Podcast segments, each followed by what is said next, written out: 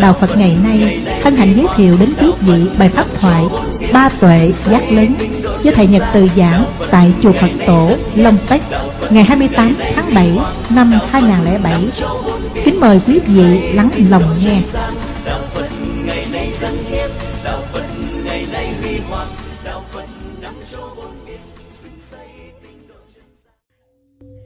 Nam mô tiếp dẫn đạo sư A Di Đà Phật.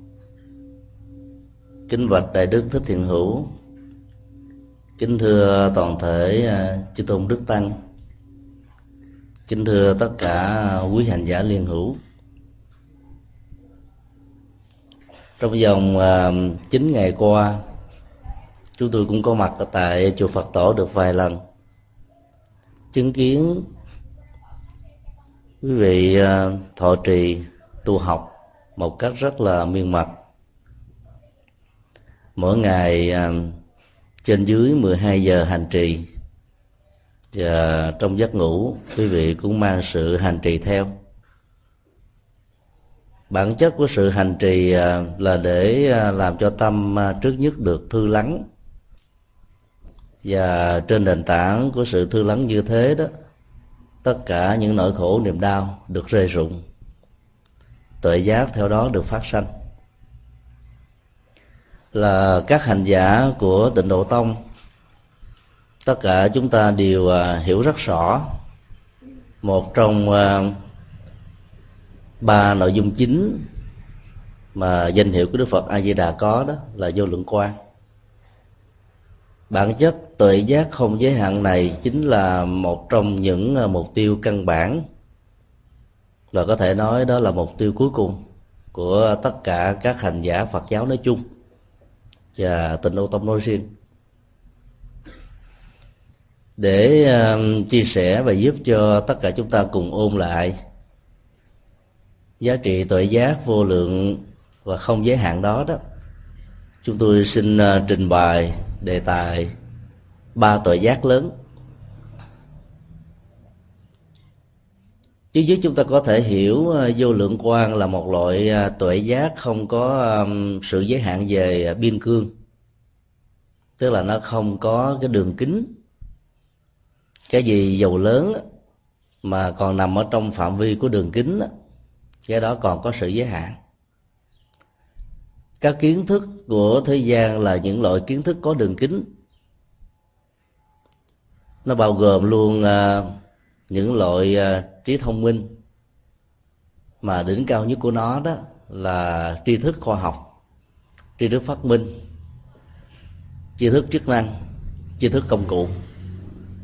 Hầu như là thế giới của phương tây là đi về ờ, thế giới tri thức này và cái đường kính của thế giới tri thức đó đó tạo ra rất nhiều ờ, sự giới hạn. Giới hạn đầu tiên của nó đó là xem tri thức đường kính này là đỉnh cao nhất của trí tuệ. Mà trên thực tế đó tri thức không phải là trí tuệ. Hiểu um, khái niệm chữ quang ở trong vô lượng quang là ánh sáng hào quang đó chỉ là cái phần hiểu nghĩa đen chữ trắng đó vì hào quang đó có thể không có liên hệ gì đến hạnh phúc của chúng ta mặc dầu có thể soi sáng thắp sáng để dẫn dắt chúng ta đến con đường hạnh phúc. Lớp ờ, ý nghĩa thứ hai mà các hành giả nó cần phải ờ, phát huy, đó là thấy ờ, và nhìn, hiểu chữ quan đó là tuệ giác. Tuệ giác không bị giới hạn đó như là một tiềm năng phật tính, có sẵn ở trong kho tàng tâm thức của mỗi con người cái tiến trình à, cách ấm trong sanh tử và luân hồi đó đã làm cho kho tàng tuệ giác này bị giới hạn và có đường kính. Chúng ta sử dụng à, một mảng rất ít cái kho tàng à, tri thức của con người.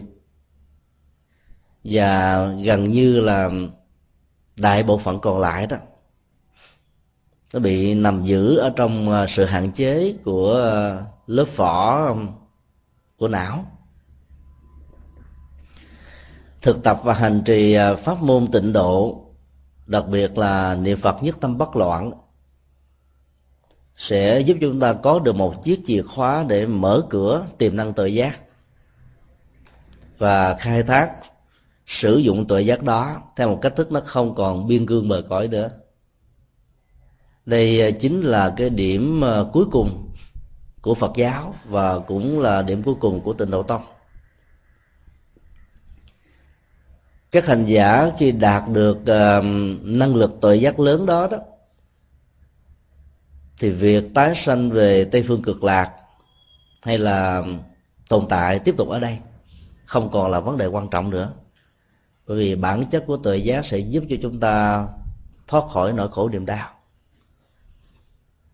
Cái nhu cầu ờ, được vãng sanh là để ờ, cho chúng ta trút bỏ hết tất cả những gánh nặng của ờ, cõi đời, những đau thương, những phiền não, những khó khăn, những nghiệp chướng, những trở ngại, những thách đố. Và khi sống với tuệ giác vô lượng quan như vậy đó, thì ở trong cảnh giới thách đố này, hoa sen sẽ được nở. Và chính vì vậy mà các hành giả tịnh độ tông được gọi là một vị liên hữu bạn sen bạn sen không có nghĩa là mình là một hoa sen, làm bạn với hoa sen. Vì làm bạn như thế đó thì chúng ta chỉ có được cái giá trị thẩm mỹ, giá trị y học, giá trị sức khỏe ở ờ, trong cái hoa sen này mà thôi. Còn chúng ta hiểu hoa sen như là một tuệ giác là bởi vì ờ, hoa sen đã sử dụng được dữ liệu của bùn nhơ nước động để tăng thêm hương sắc và các giá trị của nó cho nên khi à, chúng ta thực tập theo à, hạnh nguyện của đức phật a di đà khai thác cái nguồn à, tuệ giác vô lượng đó, thì dầu ở trong nỗi khổ niềm đau, chúng ta vẫn được an vui và hạnh phúc. Ba lần có mặt ở trong khóa tu 10 ngày, chúng tôi đã nghe quý hành giả thực tập niệm phật. Khi thì với giọng điệu rất là nhịp nhàng, thư thái để tạo ra một trạng thái thư giãn, cả thân lẫn tâm. Và nhờ đó, tất cả những sự căng thẳng, đau nhức ở trên cơ thể, căng thẳng, đau nhức ở phương diện cảm xúc, với những bế tắc, với những khó khăn, với những phiền muộn đó, được rơi rụng. Và toàn bộ thân và tâm của mình trải nghiệm ở trong một trạng thái tâm linh rất là an vui và hạnh phúc. Ngôi chánh điện chùa Phật tổ mặc dầu lớn nhưng nếu so với cái không gian bạc ngàn của Hoa Kỳ đó nó là một cái gì đó rất là nhỏ. Vài chục hành giả liên hữu có mặt tại đây. Ngủ ở trong một hoàn cảnh ờ, rất là chật hẹp. Mỗi người chỉ có khoảng hai mét vuông thôi. Ấy thế mà niềm vui và sự an lạc hạnh phúc vẫn có mặt ở trong sự hành trì của chúng ta là bởi vì ờ, trong sự thực tập á, tội giác vô lượng đó bắt đầu có mặt cho nên à, các à, đau nhức của cơ thể đó nó kể thó vào ngày thứ nhất ngày thứ hai. Nhưng kể từ ngày thứ ba trở đi đó thì nó không còn nữa. Các hành giả đã bắt đầu làm quen bởi vì tuệ giác đó, đó giúp cho chúng ta vượt qua được những cái à, thách đố ở cái bước khởi đầu. Nhưng về lâu về dài đó chúng ta sẽ được một trạng thái an lạc thảnh thơi nhiều hơn sâu lắng hơn. Và do đó nó nó không còn là một nỗi đau nữa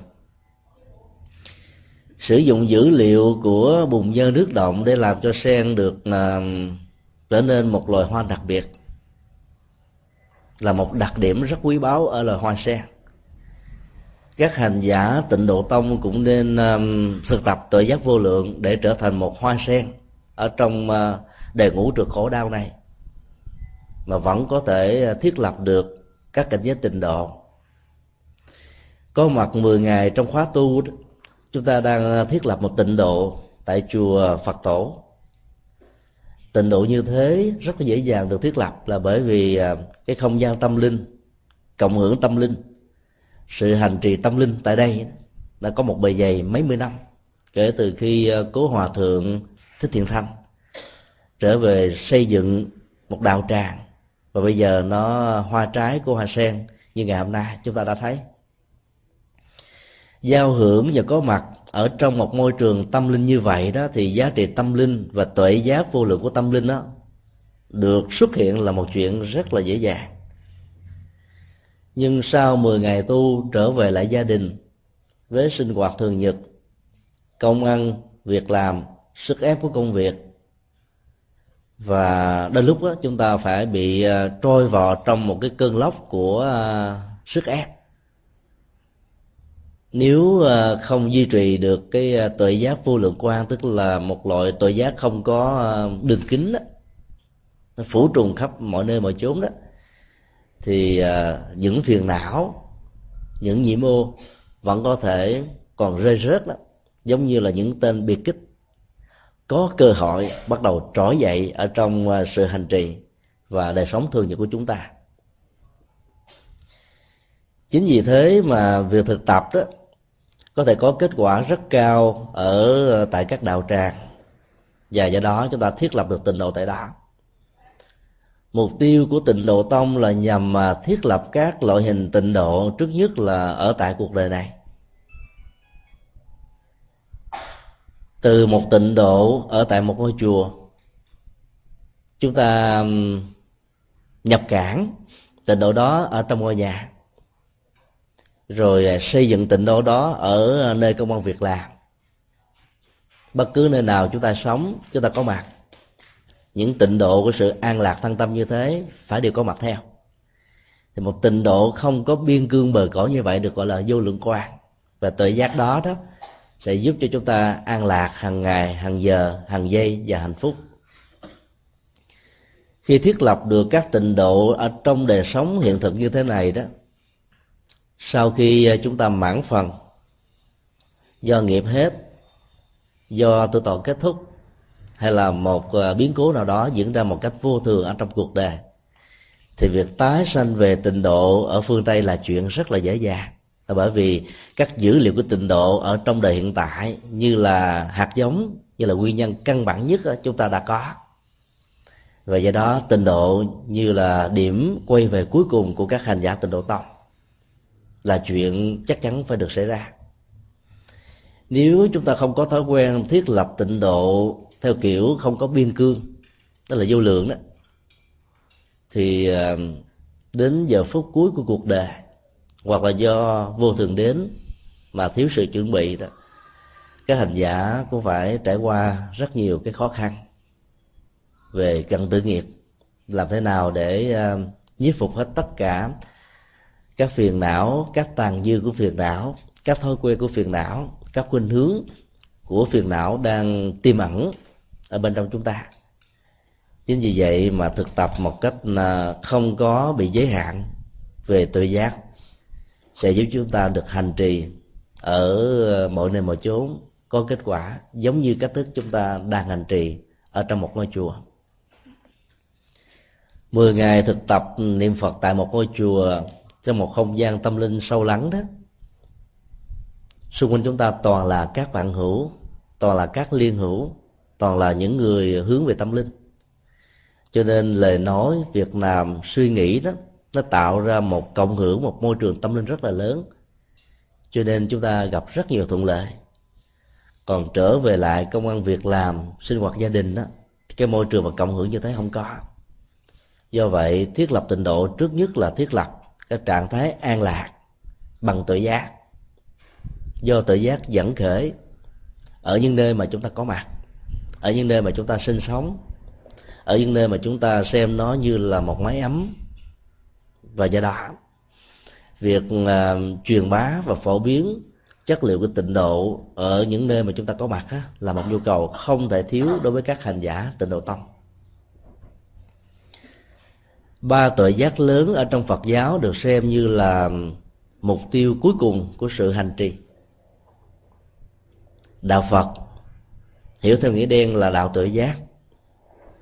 Chính vì vậy mà con đường của các phật tử dầu theo bất kỳ một pháp môn nào, nếu bỏ rơi tuệ giác hay là vô lượng quan đó, thì hành giả đó chỉ đang thực tập các công việc của phước báo để có được an vui hạnh phúc của kiếp người hay là của con người ngoài hành tinh, chúng ta đang sống được gọi là chư thiên.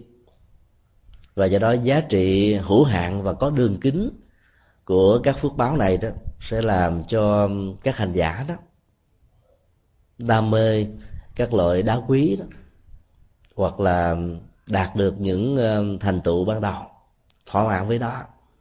Và cuối cùng chúng ta bỏ rơi các các viên kim cương. Bản chất của viên kim cương đó với một giá trị có thể gấp trăm nghìn lần so với các viên sỏi đá.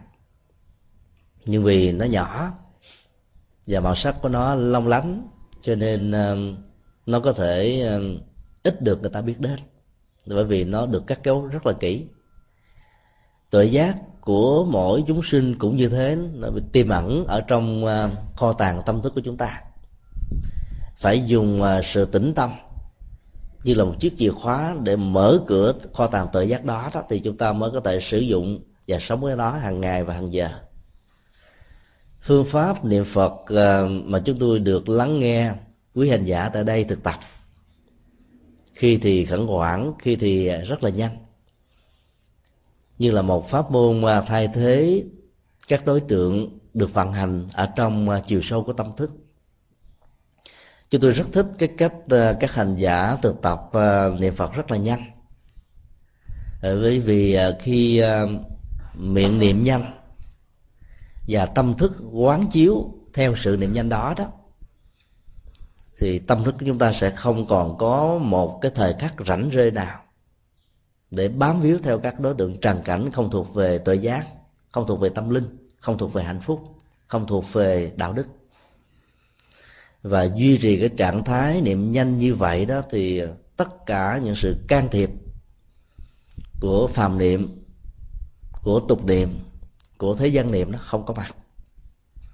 Cho nên thiết lập tự giác trên nền tảng của một nghệ thuật thay thế một cách có dụng ý như vậy đó sẽ giúp cho trạng thái tĩnh tâm hiện hữu ở trong uh, suốt thời gian chúng ta hành trì. Chính vì vậy mà việc theo dõi sự niệm tụng của cái miệng giúp cho hành giả có được cái phần tâm niệm. Tâm niệm là hành trì và nắm giữ ở trong tâm. Chỉ khi nào việc niệm tụng được nắm giữ ở trong tâm thông qua sự hỗ trợ của phần khẩu niệm đó, thì tuệ giác bắt đầu phát sanh. Bởi vì sự tĩnh tâm bao giờ cũng làm cho tuệ giác có mặt đề cập đến ba tội giác đến là chúng ta đề cập đến à, ba nguồn năng lượng có thể giúp cho mình à, chuyển hóa được tất cả các nỗi khổ niềm đau. Và đức phật nói rằng đó là ba thành quả mà các hành giả thực tập hành trì một cách đúng phương pháp sẽ đạt được. Tội giác thứ nhất là túc mệnh minh, tức là năng lực thấu rõ được tất cả đời sống quá khứ của bản thân mình, từ đại cương cho đến chi tiết. Không chỉ ở đời gần đây nhất, mà có thể kéo dài cho đến ờ, cái đích điểm bắt đầu của đời sống mà chúng ta có mặt dù dưới nhiều chủng loại về hình thức sanh tử khác nhau năng lực tự giác về à, quá khứ của bản thân là một trong những năng lực về nhân quả. Giúp cho chúng ta thấy rất rõ rằng là trong mỗi một cái kiếp sống như vậy đó, các hành giả đã từng trải qua các thân phận của con người hoặc là khác với con người. Trong các thân phận đó đó, khi thì mình được hạnh phúc, lúc thì bị khổ đau, khi giàu, khi nghèo, khi cao, khi thấp. Tất cả những thứ này không phải vô cớ không phải tình cờ, không phải ngẫu nhiên, không phải là một định mệnh, không phải là một sự sắp đặt, không phải là một tiến trình được an bài. Bởi một đấng thượng đế hay là một vị thần linh, theo truyền thống của nhất thần hay là đa thần giáo của các tôn giáo khác. Nói một cách khác là năng lực tuệ giác về quá khứ đó là một loại năng lực tuệ giác giúp cho chúng ta tháo gỡ được các quan niệm về định mệnh các quan niệm về số phận được an bài ở trong cuộc đời này. Ý niệm về một số phận đó, nó thường được diễn ra khi mà các nỗi đau các bất hạnh đó, được tái lập lại. Có thể rất là nhiều lần trong cuộc đời mà mình đã từng nỗ lực vượt qua nó mà vượt qua không thành công. Sự thất bại trong sự so sánh giữa chúng ta với những người khác với một mức độ thành công lớn hơn đó làm cho mình có một cái ý niệm rằng có lẽ là mỗi người nó có số, có phận.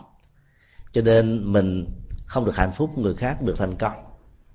Và quan niệm chấp nhận như thế đã làm cho chúng ta không còn có được sự tỉnh táo, dùng tuệ giác để phân tích về quá khứ của bản thân mình.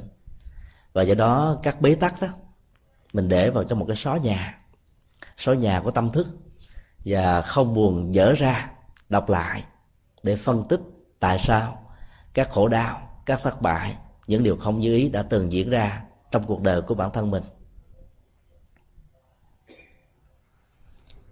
Ở trong ờ, phương pháp thực tập thiền, tất cả các hành giả được thực tập hiện tại lạc trú, tức là thiết lập trạng thái an vui hạnh phúc ở trong ờ, đi đứng nằm ngồi lấy mấu chốt của đời sống hiện tại làm thước đo, làm bản lề, làm hệ quy chiếu. Các hành giả tịnh độ tông lấy nhất tâm bất đoạn làm hệ quy chiếu. Và hai phương pháp này đó, nhìn à, từ bề mặt, có thể nó hơi khác nhau, nhưng về nội dung và bản chất đó là một thôi.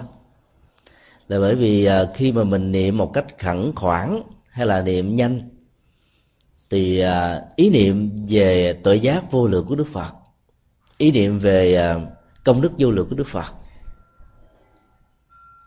đã được chúng ta xem như là cái trọng tâm của sự hành trì. Và các cái điểm khác không có cơ hội để can thiệp.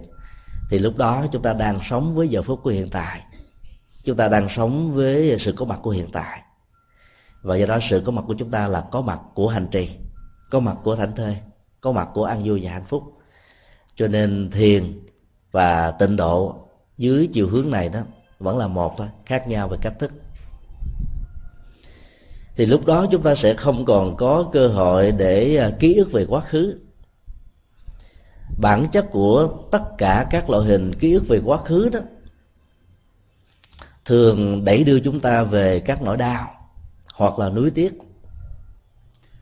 Nỗi đau khi được nhớ lại lần thứ hai sẽ có cơ hội sống lại. Và khi nó sống lại, lần thứ hai đó, nó để lại một vết hằn ở trong tâm. Lúc đó, những cái gút mắt khó khăn với người thân và người thương trong quá khứ bắt đầu đang hiện lại ở trong tâm tư, dòng cảm xúc, nhận thức và đời sống của mình. Và do đó các hạng, hạnh phúc ở hiện tại hoàn toàn bị thay thế bởi những vết thằng của quá khứ trong khi đó, một loại ký ức thứ hai là nhớ về các thành công, về hạnh phúc, về niềm vui, về những giá trị mà mình đã từng đạt được ở trong thời gian qua.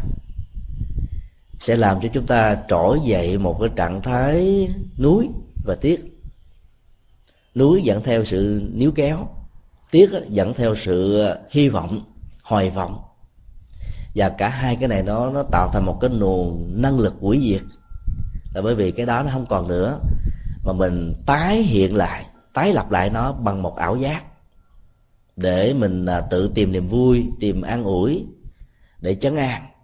Và cuối cùng đó so sánh hiện tại tất cả cái đó nó trở thành như là sự trôi qua của quá khứ tức là nó bị biến mất. Cho nên uh, lòng con người cảm thấy buồn rề rệ nỗi đau bắt đầu có mặt. Chính vì vậy mà tất cả các loại ký ức về quá khứ đó đều dẫn đến những ờ, nỗi niềm mà ở hiện tại đôi lúc chúng ta không cần đến. Như vậy ờ, giữa cái hiện tại lạc trú đó đó với um, túc mệnh minh có gì khác nhau hay không? Sự khác biệt căn bản nằm ở chỗ này. Túc mệnh minh không phải là một cái luồng tri thức quá khứ thường trực. Lúc nào cũng nhớ về tất cả những gì đã trải qua hạnh phúc hay khổ đau về bản thân mình, ở nhiều kiếp về trước. Mà bất cứ lúc nào chúng ta cần như là một nhu cầu, phân tích, lý giải để tìm ra các giải pháp về những chuyện đã qua trong quá khứ, thì lúc đó cái nguồn năng lực, tri thức của ờ, tự giác, túc mệnh sẽ bắt đầu trỗi dậy với chúng ta. Chứ không phải là lúc nào nó cũng thường trục. Mỗi khi đức phật ờ, giảng kinh thuyết pháp và sử dụng dữ liệu quá khứ của ngài như là một cái câu chuyện điển hình. Thì được bó tri thức túc mệnh minh bắt đầu trỗi dậy ở trong nhận thức của ngài giống như một tấm gương. Và sự dẫn chứng như vậy đó sẽ làm cho chúng ta có một giá trị rất là ấn tượng. Bởi vì tất cả các loại tri thức về quá khứ hay là túc mệnh minh đó, đều thuộc về tri thức kinh nghiệm. Tri thức kinh nghiệm ở đây nó khác hoàn toàn với à, sự hỏi ước về núi tuyết hay là hồi ức về nỗi khổ niềm đau, mà ở đây là một sự hồi ức bằng tự giác. Các dữ liệu nào được sử dụng mà mang lại niềm vui cho người khác, cho sự hành trì đó, thì chúng ta mới móc ra để mà xài. Cho nên ờ, tri thức về túc mệnh minh là một loại tri thức ờ, có giá trị trị liệu rất là cao. Nó khác với lại ký ức quá khứ. Ký ức quá khứ là một sự nhớ bất đắc dĩ. Ví dụ như là đã từng ờ, thương một người nào đó với một nỗi niềm là nghìn năm hồ dễ mấy ai quên. Rồi sau đó đó, cái à, vô thường, sự khác biệt về à, quan hệ à, tôn giáo giữa hai gia đình, giữa hai họ tộc, làm cho cuộc tình đó trở nên rất là bi quan, ảm đạm, chẳng hạn như cuộc tình giữa mộng cầm và hàng mặt tử. Hàng mặt tử, theo thiên chúa giáo, mộng cầm là một phật tử thuần thành sự khác biệt về con đường tôn giáo như thế đã tạo ra rất nhiều cách trở cho cả hai. Và hà mặt tử um, đã trở thành như là một người điên dại về tình. Với một lời phát biểu là người đi, một nửa hồn tôi mất, còn nửa hồn kia bỗng dậy khờ. Ở đây um, hà mặc tử đã sống về cái tri ức quá khứ quá nhiều cái ký quá khứ đó nó trở thành một nỗi ám ảnh và đã đã tạo ra một ảo giác cho ông ta hình dung rằng là bản chất của hạnh phúc đó, nó gắn liền với ờ, đời sống lứa đó và nó là bầu trời nó là tất cả. Khi người trong mộng hay ý chung nhân ờ, do một lý do nào đó không thể song hành với mình trong cuộc đời thì ký quá khứ về một cái hình ảnh của người đó đã trở thành là một nỗi ám ảnh ở trong đầu và mất người đó, tức là mất một cái hình ảnh trong quá khứ, bằng cái trí ức của quá khứ, đã làm cho bầu trời hạnh phúc, cái tâm hồn hạnh phúc này bị vỡ làm đôi. Một một phân nửa của mảnh vỡ này mất đi không còn một vết tích, còn một mảnh phân nửa còn lại đó, bỗng dại khờ có nghĩa là có cũng như không. Khùng điên, dại, mát, hoặc là nó không còn sống ở trong những giờ phút hiện tại nữa chính vì à, sống với một cái trí ức quá khứ với mỗi một nỗi niềm mà hy vọng quá cao chung vai sát cánh răng long tóc bạc với người mình thương ấy thế mà sự khác biệt về tôn giáo và sự không đồng thuận của hai gia đình đã làm cho ông sống trong khổ đau. Rất may là ông chết không phải vì điên tình mà chết vì chứng bệnh. Và do đó những người uh, si tình về thơ của hàng mặt tử đã không có bị lẳng vào trong cái nỗi khổ niềm đau, ký ức về quá khứ của cuộc tình như ông. Cho nên, những người thân tưởng ông đã không chết vì tình, cũng không chết vì một cái quá quá khứ. Do những lời thơ rất là đậm đặc về nỗi buồn, về niềm đau, có thể làm cho người ta bị ngạ quỵ ở trong cuộc đời tất cả những người sản xuất thường à, khai thác về nỗi đau của quá khứ. Để người ta mỗi khi nhớ lại đó, với nhiều tiếc nuối, và do đó người ta đã biến cái nỗi đau quá khứ như là một loại thực phẩm. Các loại phim về chiến tranh, các loại phim về những cuộc tình lâm ly bi đát các loại phim về à, những bất hạnh trong cuộc đời đều là những bộ phim nói về quá khứ. Và người ta thích tiêu thụ những loại tri thức về quá khứ như vậy hơn là đang khai thác sống làm thế nào để tạo dựng tuệ giác ở hiện tại. Và người ta làm giàu trên quá khứ. Người thưởng thức các bộ phim về quá khứ đó thì bị nỗi đau quá khứ khống chế.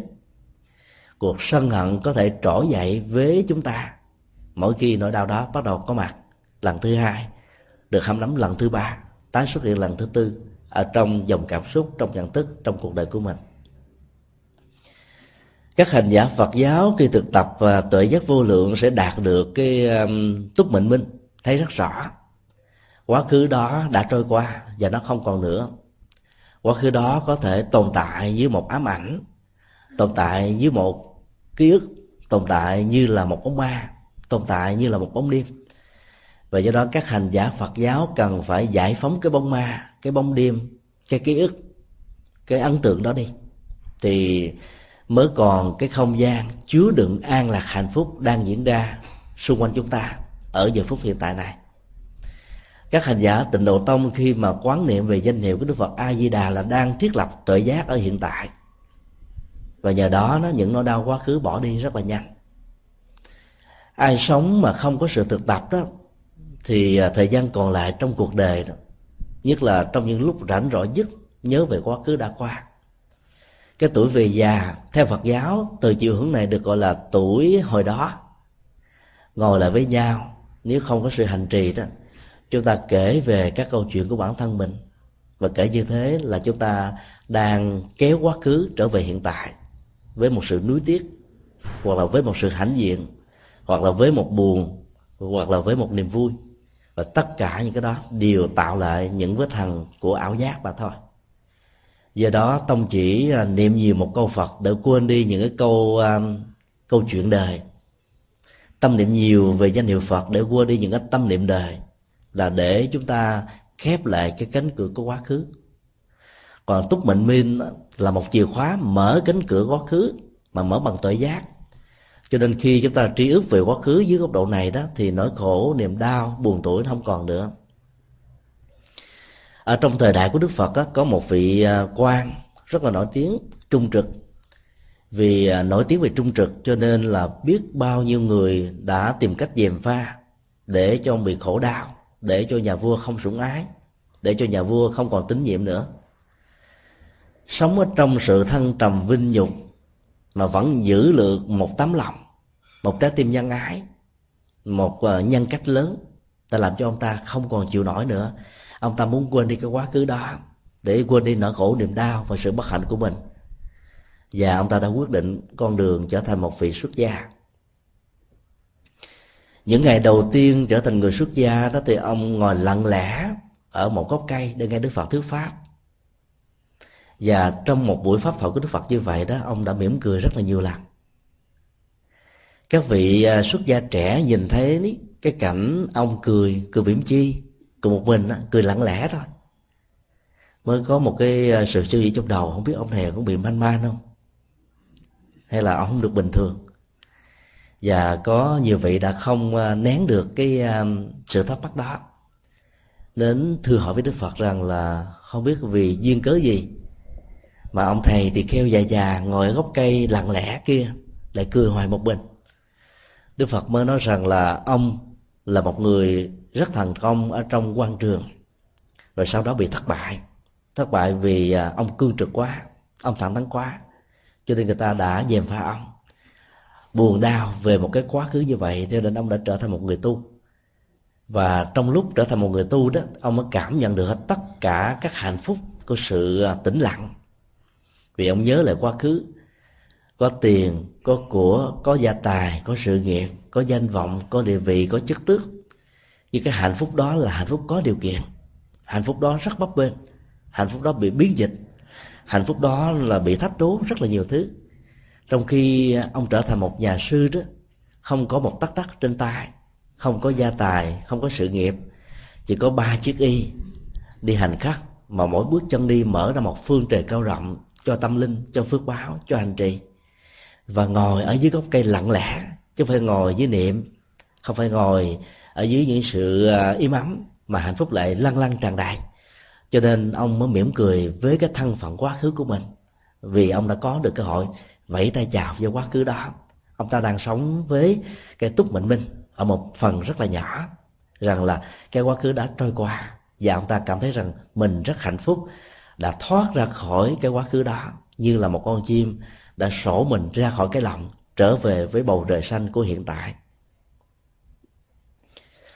nói một cách khác là tri thức túc mệnh minh là một loại tuệ giác rất là lớn. Và trong cái tuệ giác túc mệnh minh này, nó không bao giờ có những cái lời quyền rủa, cay độc. Không bao giờ có những sự đổ lỗi. Không bao giờ có những trách cứ. Không bao giờ có những nỗi buồn, có niềm đau. Can thiệp vào, xen lẫn vào. Mà mình nhìn về quá khứ, nhìn thấy rõ các khúc mắc giữa chúng ta và những người khác đó, nó có những nguyên nhân xa và gần chủ quan và khách quan và bao gồm hết tất cả những thứ đó. Cho nên chúng ta hiểu cảm thông và đặt mình ở trong hoàn cảnh của người đó, đó mình sẽ thấy rõ rất lớn rằng là nếu mình là người đó thì mình cũng có thể bị bế tắc như người đó.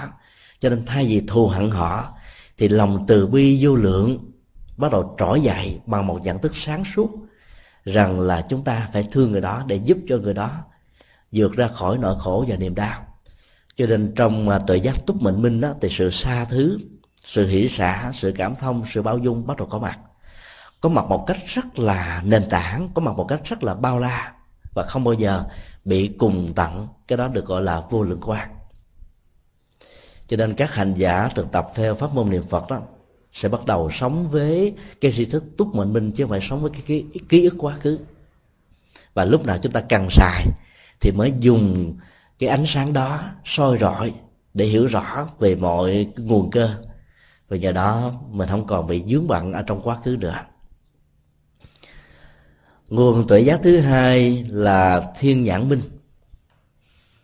Tức là sự sáng suốt nhìn thấy được nhân quả của tha nhân ở trong tương lai từ đại cương đến chi tiết.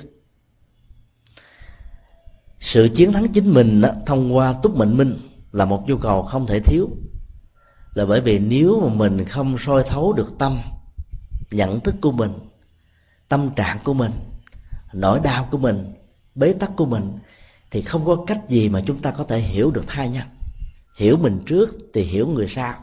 Và hiểu mình trên nền tảng của túc bệnh minh thì hiểu thai nhân á, nó không còn là một cái loại tri thức suy luận nữa, mà là một trực quan rất là sinh động. Thấy rất rõ từ những cái gốc rễ của nó cho nên cái quả kéo theo sau đó ở trong tương lai phải là một sự rất là chuẩn xác, chứ không bao giờ có những sự sai chạy thiên nhẫn minh là một loại tuệ giác không bị ờ, giới hạn của biên cương bề cõi về vật lý, can thiệp, ảnh hưởng, tác động, chi phối. Có lẽ gần đây tất cả các hành giả chúng ta đều ờ, cảm nhận được một phần nào về hiện tượng ngoại cảm đang diễn ra rần rộ ở trong vòng 20 năm trở lại đây tại Việt Nam. Phần lớn các nhà ngoại cảm đều là những người không thuộc về Phật giáo. Và trong số họ không có niềm tin Phật giáo. Trải qua một biến cố thập sanh nhất tử chẳng hạn như là bị chó dại cắn hay là bị đập đầu trên đất hoặc là bị xe đụng rồi uh, họ bắt đầu sống dậy lần thứ hai sau à, rất nhiều ngày tháng nằm mê man ở trên giường bệnh. Toàn bộ cấu trúc não trạng của họ bị thay đổi một cách thình lình. Và lúc đó đó, họ có được một cái năng lực nhìn xa và thấy xa. Thấy những cái dưới lòng đất. Nhìn thấy cách à, cái nơi họ đang ở vài trăm cây số, vài ngàn cây số là một chuyện rất là thường. Cái đó là một phần rất nhỏ của à, thiên nhãn thông và cái phần thiên nhãn thông nhỏ, tình cờ đó đó, không phải do tu tập mà được. Cho nên nó chỉ tồn tại với các nhà ngoại cảm trong khoảng một thời gian ngắn, có thể là 10 năm 20 năm 30 năm. Và sau đó nó mất đi. Tùy theo cái mục đích sử dụng, có liêm chính, có đạo đức, có lương tâm, hay là sử dụng để phục vụ cho tiền bạc, cho bạn sống, cái tuổi thọ này nó sẽ theo đó mà khác biệt với nhau. Các nhà ngoại cảm đó khi bị một chấn động lớn ở trên lớp vỏ não, thì cái phần thùy mã trong lớp mỏ não này đó nó được mở ra, như là kính cửa được mở. Các nguồn tri thức vô tận ở trong từng nếp nhân của não đó bắt đầu được khai mở và tiềm năng tuệ giác đó bắt đầu xuất hiện ở một mức độ rất đơn giản của một sự tình cờ. Còn các hành giả thực tập hành trì theo pháp môn tịnh độ hay là theo thiền hay là bất kỳ một pháp môn nào của phật giáo mà đạt được tuệ giác của thiên nhãn thông, thì lúc đó đó sự khai mở này là một sự khơi mở có nền tảng, và do đó nó không bao giờ bị mất đi. Chúng ta khai mở tuệ giác về nhân quả là để khai mở về thuyên nhãn minh. Thấy xa, nhìn rộng, có chiều sâu. Nhìn thấy tương lai, ở trên nền tảng của hiện tại. Và không có bất kỳ một sự lừa đảo nào có thể qua mặt được một người có thiên nhãn minh các nhà ngoại cảm đã khai thác cái năng lực tình cờ đó để tạo ra một tiến trình tái hợp giữa người mắc và kẻ sống. Trong sanh ly tử biệt của chiến tranh gây ra, người thân của rất nhiều người trong chúng ta mất tích, không biết nằm ở đâu, ở trên mặt đất này cái hồi ước về à, quá khứ đã làm cho nỗi đau đó trỗi dậy và sự hận thù đã xuất hiện. Chúng ta có thể à, quy trách nhiệm cho bên đối lập vì có chiến tranh, vì có kẻ thù. Cho nên người thân của chúng tôi đã phải trở thành là một người lính và đã bỏ mạng ở trên sa trường. Thân phận, sự tái sanh của họ như thế nào chúng ta không được biết. Và mỗi khi đến ngày dỗ, nhớ về người đó đó, nỗi đau bắt đầu xuất hiện. Cho nên cắt đứt cái tri thức về quá khứ sẽ làm cho mình có được uh, cái tri thức về hiện tại. Và tri thức của hiện tại đó nếu được uh, thiên nhãn minh soi sáng đó thì các nỗi đau quá khứ nó không còn có mặt nữa. Và chúng ta sử dụng cái năng lực này đó để giải quyết các vấn đề mà các nhà ngoại cảm không làm được. Cái sự hỗ trợ lớn nhất của các nhà ngoại cảm là giúp cho mình định hướng được cái phương vị nơi hình hài xương cốt của người thân bị mất tích ở dưới lòng đất cách chúng ta ở có thể rất là xa. Rồi họ dường lại công việc đó cho các nhà tâm linh Phật giáo thông qua các lễ cầu siêu. Các nhà ngoại cảm còn có được một năng lực nghe nghe được các cái lời nói của các hương linh hiểu được tâm trạng và bế tắc của họ. Cho nên mách bảo lệ cho những người còn sống và các nhà công việc à, tâm linh đó sẽ làm công việc của lễ cầu siêu giúp cho các hương linh được an thân và an tâm bởi vì sự bế tắc ở trong tình yêu, ở trong tình thương, ở trong xã tắc của cơn lâm quy, ở trong sự tiếc nuối về gia tài, sự nghiệp địa vị chức tước và mọi thứ trong cuộc đời, ở trong sự quan ức, ở trong sự thù hận đã làm cho người quá cố đó bám vào cái nơi cái chết diễn ra, bám vào cái nhà nơi mà mái ấm, hạnh phúc và tình thương có mặt, bám vào bất kỳ một cái gì mà người đó còn có sự tiếc nuối và các nhà tâm linh cầu siêu của Phật giáo đó khai mở tâm thức của họ ở phương diện này để cho họ hướng về tương lai, để cho họ hướng về một cái gì đó thật là an vui và hạnh phúc, buông hết tất cả những nỗi đau ở hiện tại. Thì như vậy là các nhà tâm linh Phật giáo đang làm một cái công việc thấy rất rõ về tương lai của người sẽ đi tái sanh và giúp cho chúng ta thấy rõ được cái tương lai trên nền tảng của nhân quả cho nên nhà tâm linh Phật giáo có giá trị rất là nhiều lần so với à, nhà ngoại cảm. Bởi vì rất nhiều nhà ngoại cảm đã không từng được thực tập tâm linh, cũng chưa từng hiểu được nhân quả, cho nên đã không có được cái năng lực hướng dẫn các hư linh vượt qua các bế tắc này. Do đó khi mình à, có một cái cảm nhận, một cách à, tập thể về người thân, quá khứ, quá cố mà chưa được đào thai đó thì hãy nên gấp làm các lễ cầu siêu. Và làm thế nào để truyền cho một cái chất liệu an tâm ở cái người ra đi. Để cho họ không còn quyến luyến nữa, thì chúng ta mới có thể giúp cho họ. Cái kiến thức về tương lai trên nền tảng của nhân quả là một cái kiến thức vừa có cái chủ nghĩa kinh nghiệm ở hiện tại, làm nền tảng, vừa có các dữ liệu của quá khứ để đông đo và tính điểm nhưng nó không thuộc về cái ký ức về quá khứ do đó, tri thức về tương lai của thai nhân sẽ giúp chúng ta hiểu rất rõ về các cái góc cách của nhân quả diễn ra trong cuộc đời. Nhân quả với bản thân qua túc mệnh minh, nhân quả của thai nhân qua thiên nhãn minh sẽ làm cho chúng ta thấy rõ hết mọi thứ là không có sự định đoạt, không có sự sắp đặt. Và sự thay đổi vận mệnh trên nền tảng của nhân quả đó sẽ làm cho mình có được cái tuệ giác thiên nhãn minh. Các hành giả phật giáo thực tập về nhân quả truyền bá về nhân quả và giúp cho người ta tỉnh ngộ bằng nhân quả là đang gieo trồng và truyền bá cái nguồn tuệ giác thiên nhãn minh cho ta nhân và trong cuộc đời. Thỉnh thoảng các hành giả tịnh độ tông thực tập pháp hội địa tạng. Chúng ta sẽ hiểu về cái tâm lượng lớn, về cái hành nguyện lớn của bồ tát địa tạng. Không phải là để ngưỡng nguyện ngài, để kính ngưỡng ngài, mà để trở thành ngài ở trong hiện tại này và trong tương lai. Đối tượng cứu độ của bồ tát địa tạng là chúng sanh tội và khổ. Chúng sanh khổ thì dễ hiểu rồi. Khổ về vật chất, khổ về tinh thần. Ở đâu cũng có. Đa dạng, khác biệt. Các chúng sanh à, bị tội đó thì khó được chúng ta mở tình thương. Bởi vì à, trong số đó đó, có người đã tạo ra khổ đau cho chúng ta. Có người là giật dọc có người đàn điếm, có người ăn chơi, có người xì cái ma túy, có người lừa đảo, có người làm quan chức biến chất, có người làm các nhà chính trị đã tạo ra rất nhiều các biến thiên trong xã hội với nhiều dấu hoạt của lịch sử.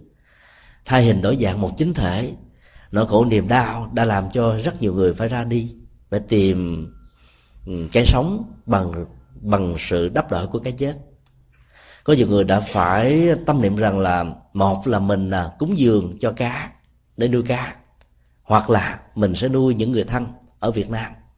Cho nên họ đã ra đi với một nỗi niềm hy vọng rất là lớn và có nhiều người đã thất bại, đã trở thành mồi cho cá ở biển khơi. Nỗi khổ, niềm đau đó rất là lớn, nó có mặt ở trong quá khứ, nó còn tồn tại ở hiện tại thì những ờ, nỗi khổ niềm đau do người khác tạo ra như thế đó, chúng ta đều hiểu rằng nó có nguyên nhân, nó có duyên, có điều kiện, có môi trường, có hoàn cảnh. Và hiểu như vậy đó thì chúng ta đang xây dựng một loại tri thức thiên nhãn thông. Do đó chúng ta không có trách cứ, chúng ta không đổ lỗi, chúng ta không than trời, chúng ta không trách tắc mà ngồi lại sáng suốt để nhìn thấy những nỗi đau, để vượt qua các nỗi đau phương pháp vượt qua các nỗi đau trên nền tảng của nhân quả ở tương lai, trên nền tảng của hiện tại, được đức phật dạy là buông xả. Các hành giả thường chấp gì danh hiệu là để nắm lấy cái tuệ giác vô lượng quan của đức phật a di đà và nhờ nắm lấy tuệ giác vô lượng quan cho nên chúng ta không còn một cái cơ hội nào, một điều kiện nào, một không gian nào để nắm lấy những chuyện đề để nắm lấy chuyện khổ đau. Và sự thay thế đó là cả một nghệ thuật buông xả đó, nó không nằm à, về phương diện hình thức.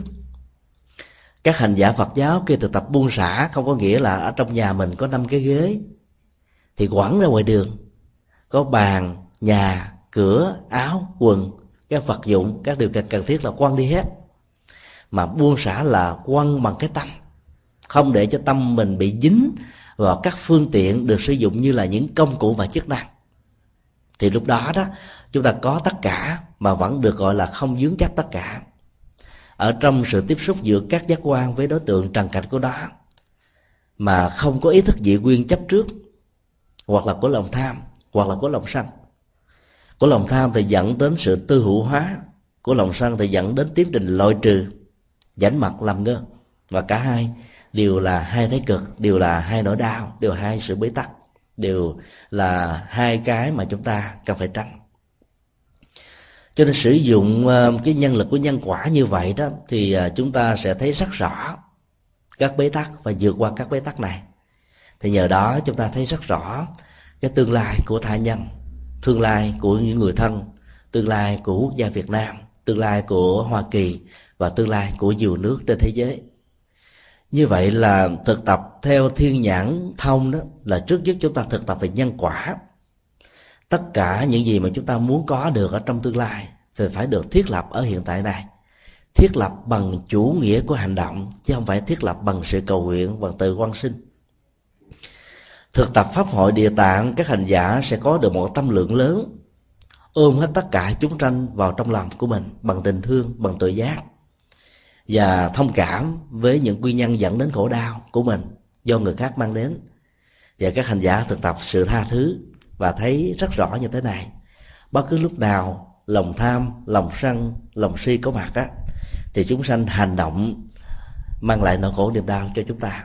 Cho nên á, con người không phải là kẻ thù của con người, mà là lòng tham, lòng sân, lòng si chính là kẻ thù. Thay vì thù con người, thì chúng ta dạy cách thức chuyển hóa lòng tham, lòng sân và lòng si. Và do đó, chúng sanh tội và khổ đó không phải đáng trách, mà rất là đáng thương, đáng tội nghiệp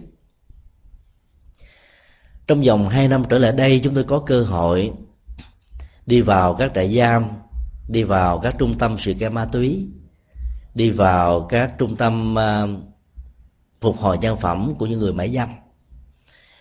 Chúng tôi thấy rất rõ rằng là ở trong tâm thức của họ đó có một nguồn năng lực tự giác rất là lớn. Cả trong nỗi khổ niềm đau cùng cực đó, sự quay về đó được thực hiện dễ dàng hơn là trong lúc họ được hưởng hạnh phúc cho nên giảng kinh thuyết pháp và hướng dẫn tâm linh cho những người bị khổ đau có kết quả rất là nhanh chóng cho những người đang sống ở trong sự thịnh vượng khi ngồi khi ngồi gỡ từng trang rệt ở trong trại giam và các cái trung tâm cải huấn đó, thì cái niềm thao thức lớn nhất của những người này đó là mong một cái ngày được đoàn tụ với gia đình của mình, với người thân của mình. Và do đó đó, chúng ta mang Phật pháp đến cái thấm thía về à, cái cảnh huống nhân tình thế thái, làm cho họ cảm thấy được nhân quả mà Đức Phật dạy đó là một chân lý rất là hay. Thay vì ngồi quyền rủa quá khứ, thay vì ngồi là quyền rủa những nguyên nhân dẫn đến khổ đau, thay vì ngồi quyền rủa cái sự ngu si của bản thân mình, thì nguồn tuệ giác về à, thiên nhãn thông giúp cho tất cả những người phạm nhân này có một niềm hy vọng trong tương lai về một sự đổi đời. Đổi đời bằng chính hành động, bằng sự làm mới cái tâm linh, bằng sự làm mới nhận thức. Chúng tôi đã dùng à, sự chê chữ yêu cầu tất cả các phạm nhân thay đổi một dấu quyền thôi. Ở à, khái niệm nhà tù thành nhà tu. Cái dấu quyền đó đã được chúng tôi lý giải là lòng tham, lòng sân, lòng si nó nặng, nó đè. Nó đè lên quá khứ, nó đè lên hiện tại và nó đè lên tương lai nhổ cái dấu huyền này đi, tức là nhổ lòng tham, lòng sân, lòng si, thì cái nhà tù sẽ trở thành nhà tu. Nhà tu thuộc về tâm linh, nhà tù thuộc về phiền não, nhà tu thuộc về giải thoát, nhà tù thuộc về trói buộc, nhà tu thuộc về hiện tại và tương lai, nhà tù thuộc về quá khứ. Hãy đóng khép cái quá khứ lại thì chúng ta sẽ có được cái nhà tu, tức là có tâm linh ở trong tương lai. Và cái đó là một loại thiên nhãn thông rất là cần thiết chúng tôi đã dẫn dụ rất nhiều câu chuyện để cho tất cả những người này có thể thấy được rằng là đừng bao giờ bị mặc cảm về quá khứ. Mà hãy nhìn thấy hiện tại là một cái à, khởi điểm. Muốn có hạnh phúc trong tương lai là phải thực tập. Mà thực tập đó là nó có thể chuyển hóa được tất cả mọi thứ ở trong cuộc đời. Ai tin rằng có một số phận thì người đó không thể nào thực tập được cái năng lực thiên nhãn thông ở trong tương lai của những người khác và của chính bản thân mình. Cho nên phải quên đi quá khứ thì mới thực tập được thiên nhãn thông. Và buông bỏ quá khứ nhiều chừng nào đó thì à, thiên nhãn thông đó mới có cơ hội, mới có không gian để dung chứa, để phát triển. Các nhà khoa học, các nhà phát minh, các nhà sáng chế đã biết sử dụng được cái thiên nhãn thông. Thì họ tin được rằng là họ có thể làm được nhiều việc. Họ nỗ lực ở trong các phòng thí nghiệm họ nỗ lực trong hiện tại họ nỗ lực ừ, ngày và đêm. Cho nên cái tương lai của họ sáng rỡ và đạo phật nói rằng là sự phát triển một cách bền vững ở trong tương lai đó nó phải được đặt trên nền tảng của thiên nhãn thông. Thay vì chỉ là loại tri thức. Tại vì tri thức đó, nó có những giới hạn. Tri thức đó, nó có những cái phản ứng phụ. Tri thức nó có những bế tắc. Và tri thức nó nó có thể dẫn đến những sự khủng hoảng với nhau. Và nhất là các loại tri thức đặt trên nền tảng của nhị quyên đối đãi trong khi đó, thiên nhãn thông đó là một loại tri thức về nhân quả trong tương lai, trên nền tảng của hiện tại. Và thay vì đó, chúng ta chỉ mơ ước cầu nguyện, chúng ta có thể thực tập theo bồ tát địa tạng là phát nguyện, ôm chúng sanh vào ở trong lòng từ bi, để tha thứ, để giúp họ vươn lên, để hỗ trợ cho họ làm mới. Và do đó, trong tương lai đó, tất cả những nỗi khổ niềm đau sẽ không còn có mặt nữa nếu chúng ta không thể nhổ được cái gốc rễ của khổ đau ở hiện tại, thì trong tương lai nó vẫn còn nguyên như vậy. Chính vì thế mà bất cứ có mặt ở đâu, khi chúng tôi tiếp xúc với các hành giả tịnh độ tông, chúng tôi luôn luôn yêu cầu các hành giả hãy nhớ và lấy kinh a di đà làm nền tảng. Ở trong kinh a di đà nó có ba sự thực tập rất là quan trọng dựa trên nền tảng của thiên nhãn thông ở hiện tại. Đó là phước báo nhiều, công đức nhiều nhân duyên nhiều. Thì đây là ba điều kiện cần và đủ để chúng ta có được một cái visa nhập cảnh về tây phương cực lạc. Mặc dầu chúng ta đã được các vị tổ hướng dẫn là niệm phật công đức vô lượng lại phật tội diêu tội tiêu vô lượng.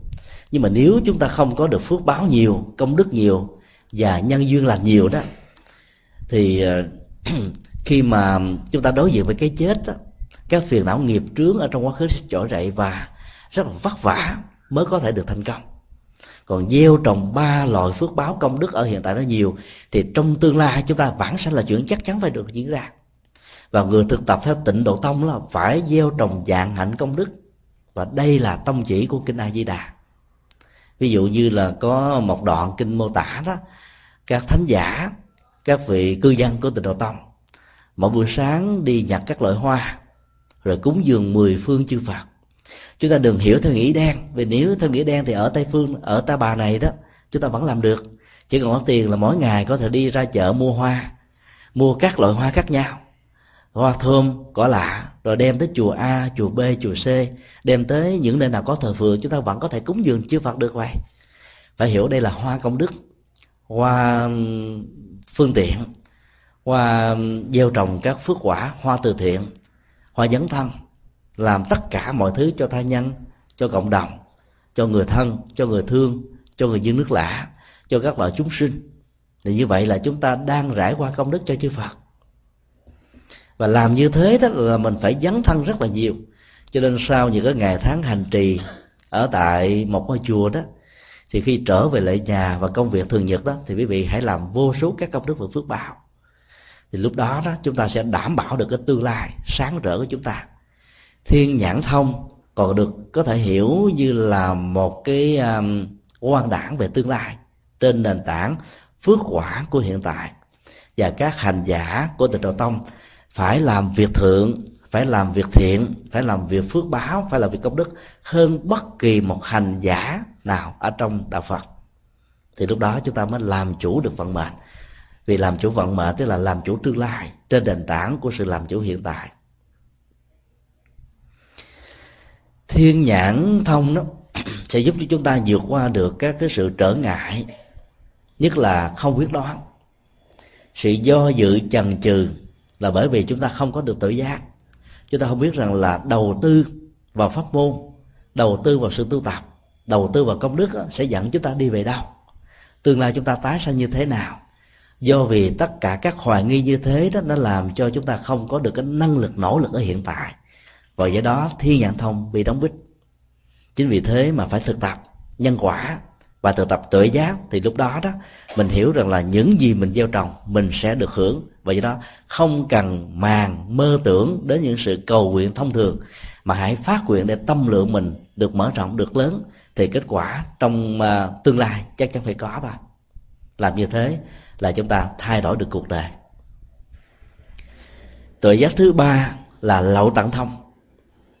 Lậu đó, về phương diện nghĩa đen, ở trong Paris và Sanskrit nó có nghĩa là cục mũ hay là cái nước dơ dái nó được tiết ra, chảy ra từ cái cục kẽ lở nó tạo ra một cái mùi hôi rất là khó chịu và bản chất của đó nó tạo ra một sự đau nhức ở trên cơ thể của chúng ta hoặc là một cái chất độc nào đó nó tỏa ra từ một cái vật liệu từ một cái à, cái gì đó thì cái đó nó được gọi là lậu. Về sau này à, cái nghĩa phát sinh của chữ lậu đó được gọi là rỉ giải bởi vì tất cả mọi sự đau nhất nó đều dẫn đến sự um, trương sinh. Và nó đổ vỡ sự trương sinh nó tạo ra mùi hôi mùi thúi cho nên à, tất cả những sự rỉ sọt, rỉ chải đó, nó đều là kết quả của những sự không được khai thông. Cho nên lậu hoặc là một trong những cái loại phiền não, nó làm cho con người bị rỉ sọt ở trong sanh tử, bị trải vào trong cơn sốc của khổ đau, của luân hồi, của bế tắc. Các hành giả tịnh độ tông đó luôn luôn thiết lập một cái trạng thái hân hoan, vãng sanh về tây phương mà muốn như thế, làm thế nào để mình không bị rỉ trải trong nỗi khổ và niềm đau, trong sanh tử và luân hồi? Và luôn luôn muốn phát nguyện thoát khỏi cái cảnh trạng hiện tại, tức là thoát khỏi những cái bế tắc, những cái khối ung thư, những cái nỗi đau. Muốn như vậy thì chúng ta phải thực tập. Ở trong à, đạo phật truyền thống và ngay cả trong các kinh điển đại thừa về sau này thì ba loại một giọt ung thư làm cho chúng ta bị rỉ chải trong sanh tử luân hồi là vô minh, là tái sanh, và là các loại phiền não.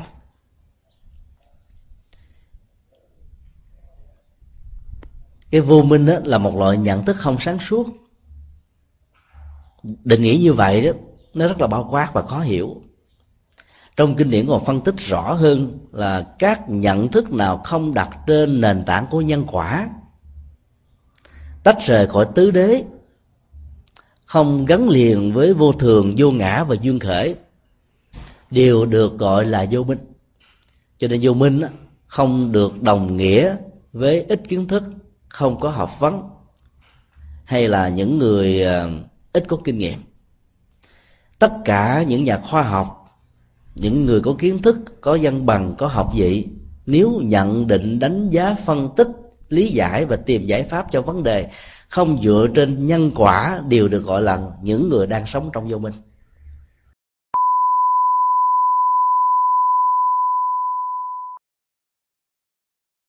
Thưởng hai ngàn đô, ba ngàn đô. Ai có nhiều đứa con sẽ được thưởng nhiều hơn, tại vì dân số của Đức úc á, nó trên dưới ờ, 12-13 triệu thua dân số của Sài Gòn. Và nếu như những người úc không muốn có cái hữu lậu ở trong tương lai, thì à, nước úc sẽ có thể bị rơi vào sự khủng hoảng thiếu người. Ở nhiều quốc gia khác đó đang rơi vào cái khủng hoảng là nhân mãn thì nước úc là đang thiếu người. Nhưng mà họ không muốn nhập cản ờ, một cách là thiếu sự chọn lọc, bởi vì có thể tạo ra gánh nặng về xã hội nước úc rất là kén chọn. Chỉ có những người có à, tài năng, có nhiều cái năng khiếu, có nhiều sở trường mới được tuyển chọn trở thành là cư dân tại đây. Cho nên cái tiến trình hữu lậu để có mặt ở trong à, nước úc hay là tái mặt tái sanh ở quốc gia này đó, có lẽ nó có một cái phước báo lớn hơn về chế độ ăn sinh, về các phương diện, về môi trường, sự sống. Nơi nào mà sự hữu lậu nó có nhiều quá đó thì nó dẫn đến cái nạn nhân mãn. Hay một cách khác hữu lậu là nạn nhân mãn.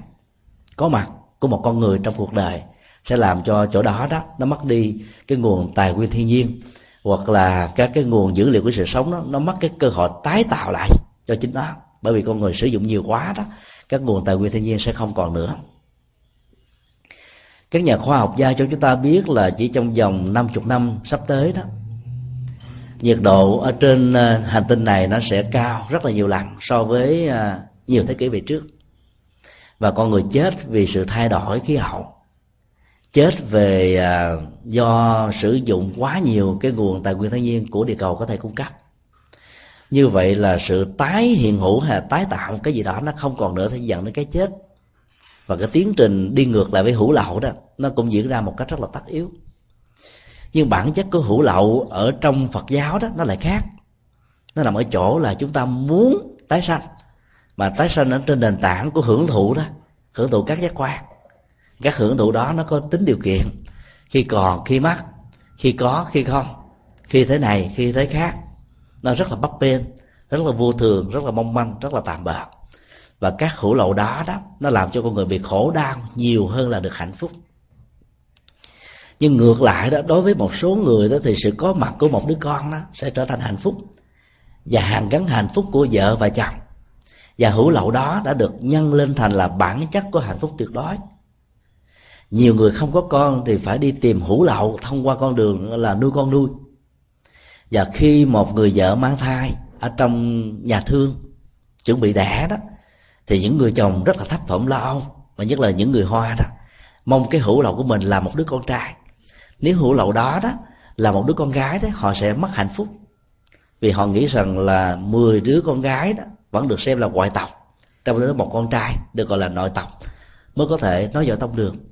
Từ cái quan niệm vô minh sai lầm như thế, nỗi khổ, niềm đau đã làm cho rất nhiều người phụ nữ sẽ chấp nhận cái thân phận giới tính của mình. Và khi đi khám nghiệm giới tính đứa con trong bào thai biết rằng nó là nữ. Nhiều bà đã phải à, phá thai ở trong bào thai.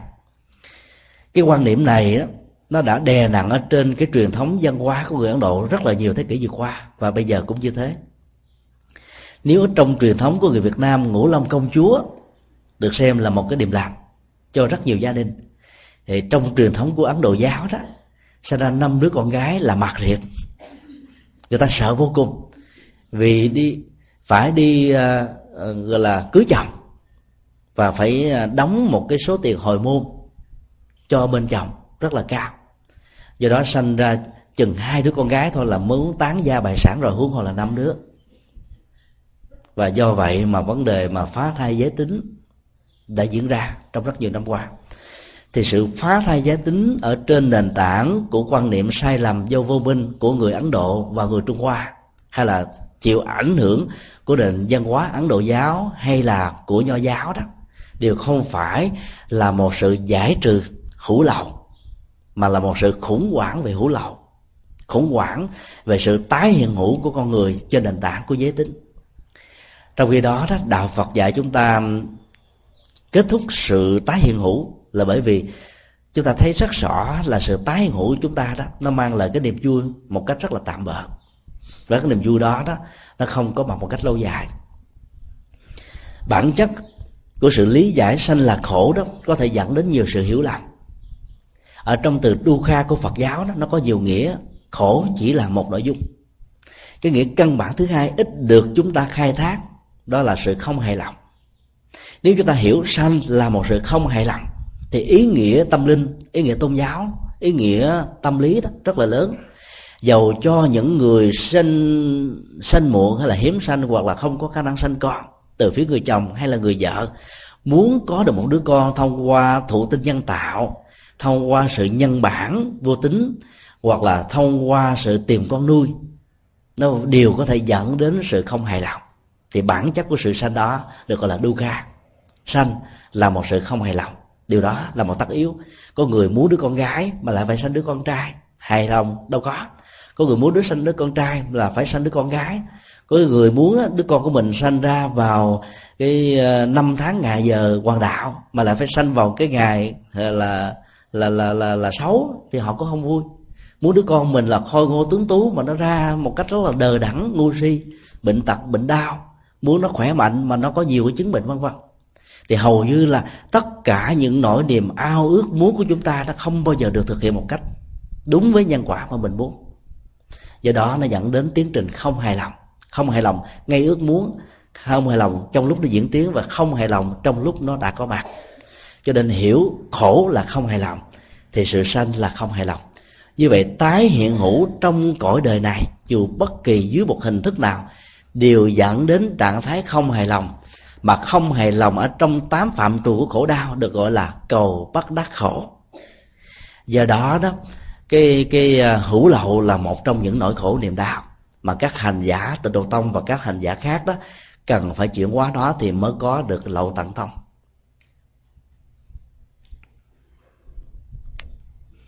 cái thứ ba là dục lậu giữa dục và hữu đó, nó có mối quan hệ giữa nhân và quả. Dục nặng nhất đó là sự hưởng thụ tính dục bản chất của các đời sống của người tại gia là hưởng thụ tính dục.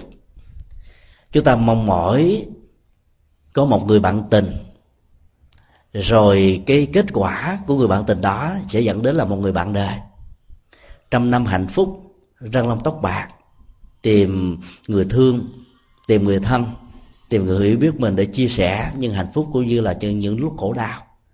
Và cái nhu cầu đó đó rất là khó có thể vượt qua được lắm nó được gắn liền với cái tiến trình tự nhiên của cảm xúc của tâm lý của bản năng. Và dục được xem là cái uh, giao lộ của sanh tử. Nó là cái hấp lực của luân hồi. Nó là cái luật hút của um, tái sanh. Và nó là quỹ đạo của sự thăng trầm hạnh phúc và khổ đạo và khi có mặt ở trong cuộc đời chúng ta mang theo cái năng lượng dục đó ở trong cái kho tàng tâm thức. Tái sanh ra lớn lên trong cuộc đời. Cái cái dữ liệu của dục này nó được lớn do phong tục do tập quán do quan niệm tôn giáo do giáo dục do kinh nghiệm do các cái chủ nghĩa toàn cầu hóa do quảng cáo do ảnh hưởng của phim ảnh do các truyền thông vân vân. Dục nó được tăng trưởng rất là nhanh.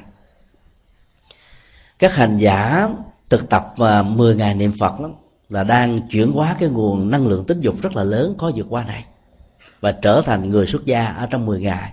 Tại vì trong 10 ngày đó đó, chúng ta không còn màng đến, không còn tâm tưởng đến, không còn thân thể xúc chạm, không còn tất cả những hoạt dụng này dưới bất kỳ những hình thức khác nhau. Và do đó, thân và tâm của chúng ta được trở nên rất là thanh tịnh, nhẹ nhàng, thư trái lắng trong và cái nguồn tâm linh và tự giác bắt đầu có mặt. Chỉ có đạo phật là tôn giáo đầu tiên và cũng là tôn giáo cuối cùng ở trong lịch sử tư tưởng của nhân loại tuyên bố rằng dục là kẻ thù của hạnh phúc. Trong khi đó, cuộc đời cho rằng là dục chính là hạnh phúc. Chúng ta có được niềm vui và những gia đình nào mà không thỏa mãn về cái nhu cầu tính dục này từ phía người vợ hay là phía người chồng đều dẫn đến sự ly dị ở phương diện này hay là phương diện khác.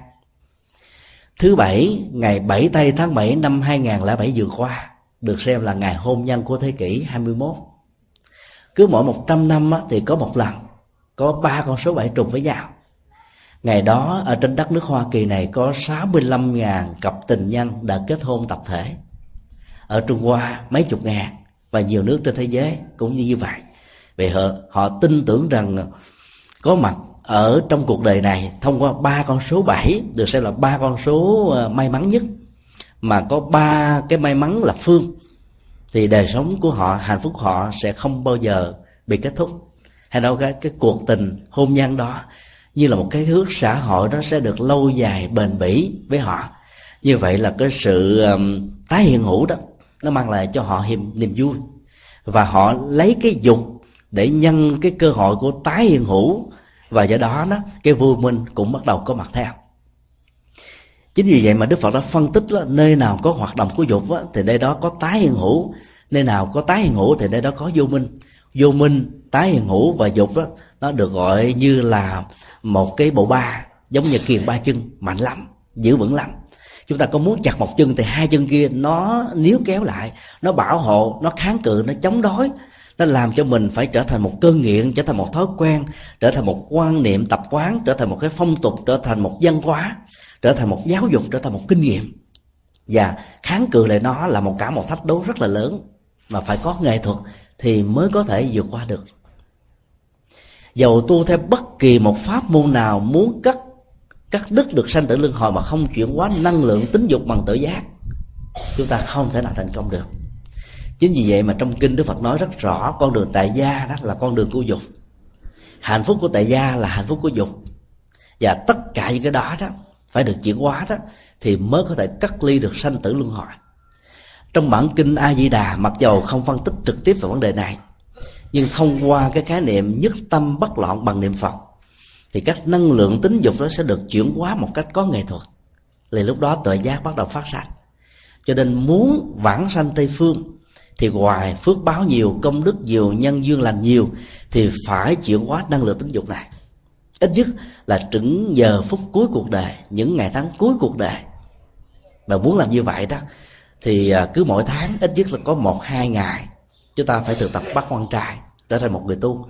Và ở đây các, chúng tôi rất là vui mừng khi biết quý hành giả có đến 10 ngày thực tập tâm linh. Với pháp môn niệm trì danh hiệu của đức phật a di đà đã chuyển hóa năng lượng tính dục.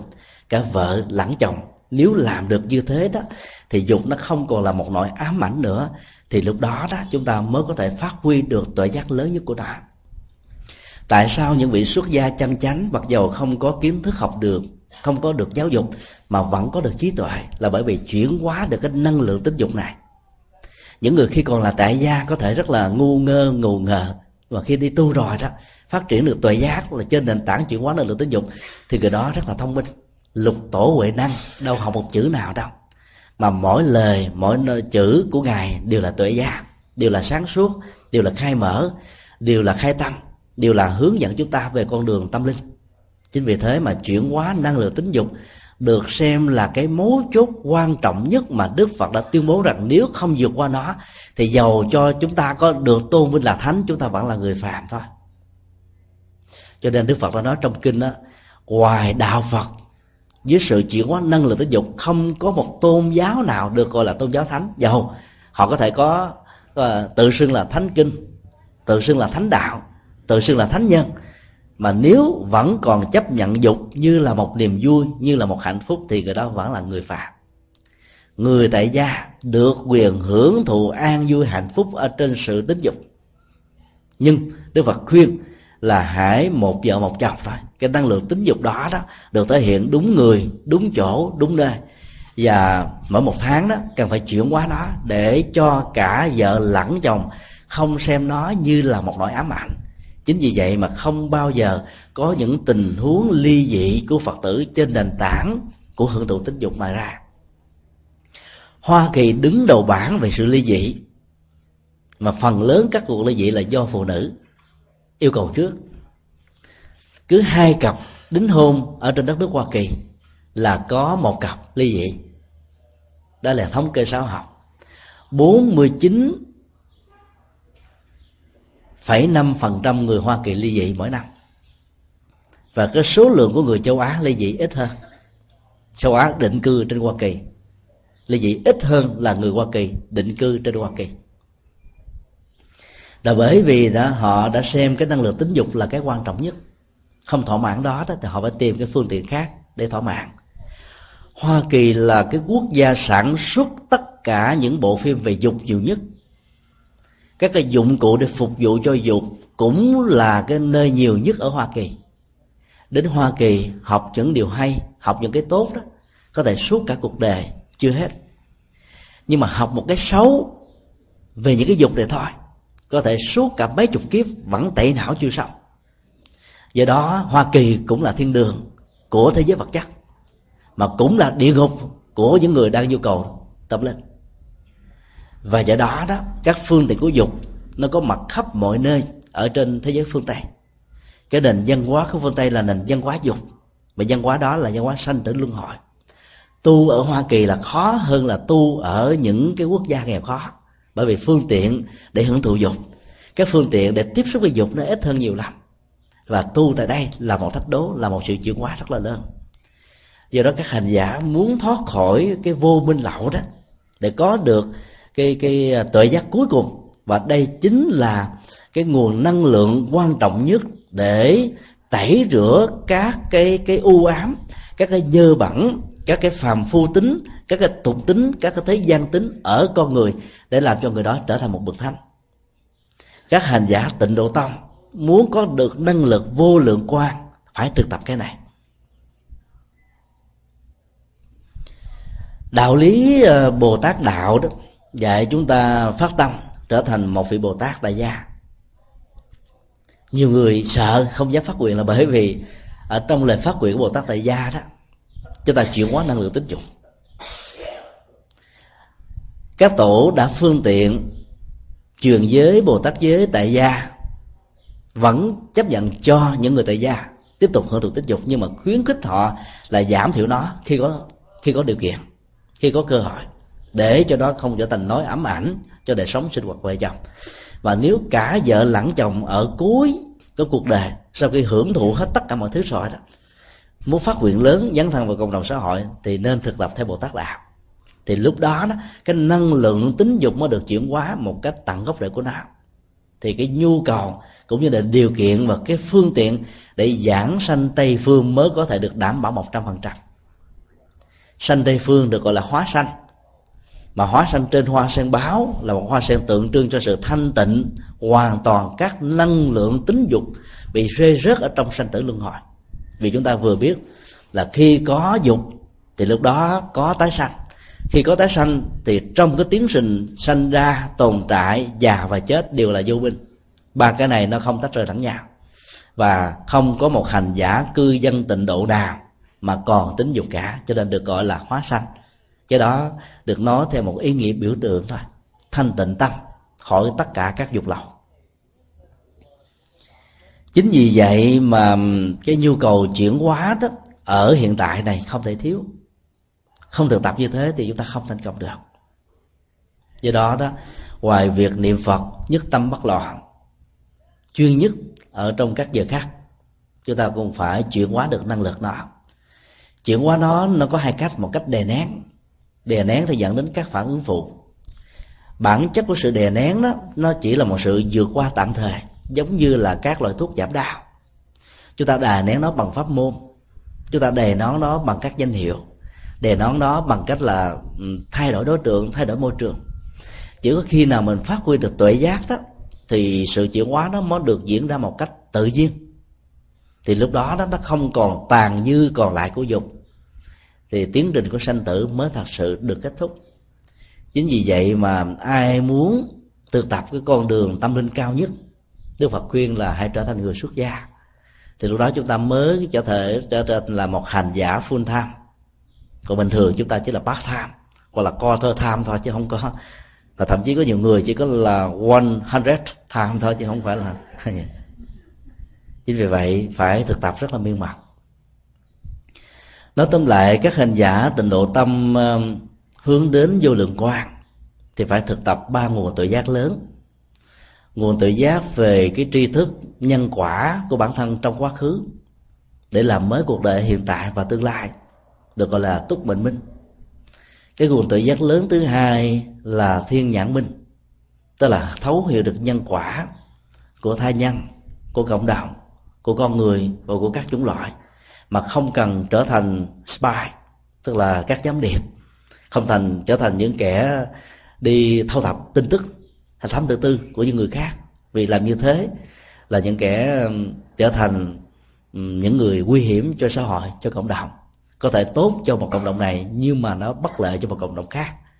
Cái thiên nhãn thông sẽ giúp chúng ta hiểu được nhân quả của ta nhân từ đó chúng ta hiểu được tâm tư, nguyện vọng, bế tắc, tình cảm nhận thức hành động phong tục tập quán. Và do đó cách ứng xử của mình đó, rất là thông suốt. Và ở bất cứ một nơi nào mình vẫn có thể trở thành là dung thông vô ngại.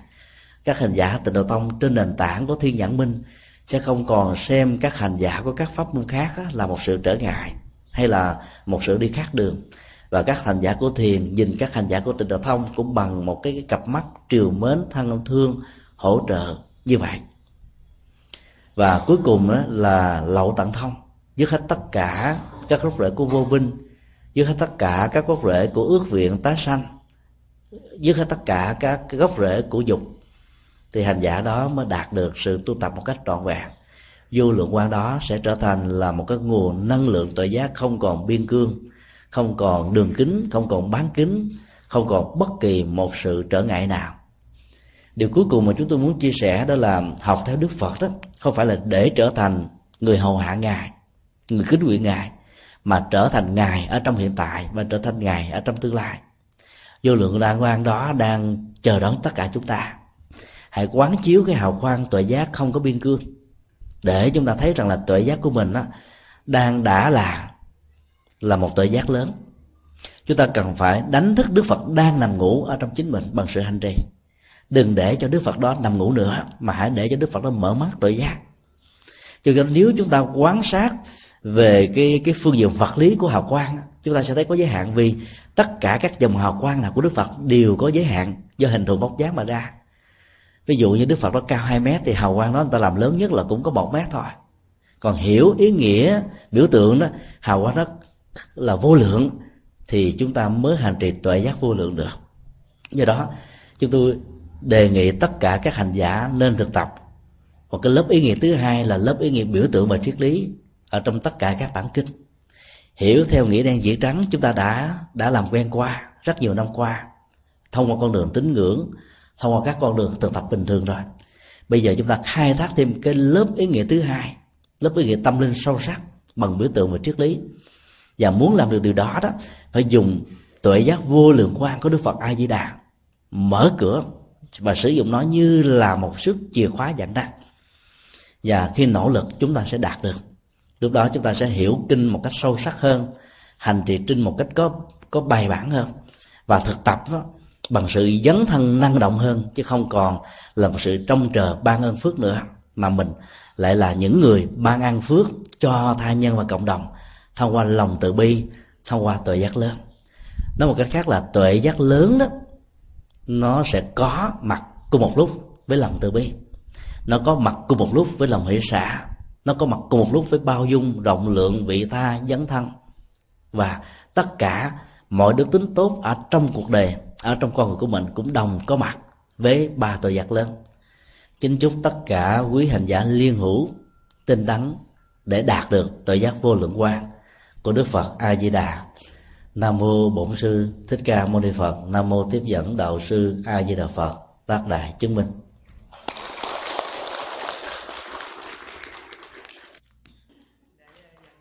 Pháp âm Đạo Phật ngày nay xin khép lại nơi đây. Quý vị muốn thỉnh hoặc ấn tống các đĩa CD về Đại Tạng Kinh Việt Nam, các kinh sách do Thầy Nhật Từ biên soạn, các bài pháp thoại, các CD về âm nhạc Phật giáo, cũng như muốn đóng góp vào các hoạt động từ thiện của Đạo Phật ngày nay, xin liên lạc theo địa chỉ Đạo Phật ngày nay, Chùa Giác Ngộ, số 92, đường Nguyễn Chí Thanh, phường 3, quận 10, thành phố Hồ Chí Minh, Việt Nam. Điện thoại 08 833 5914 0958 057 827 Email Buddhism Today inc amok yahoo.com Thích nhật từ amok yahoo.com Website, World Wide Web buddhismtoday.com World Wide Web, tủ sách Phật học.com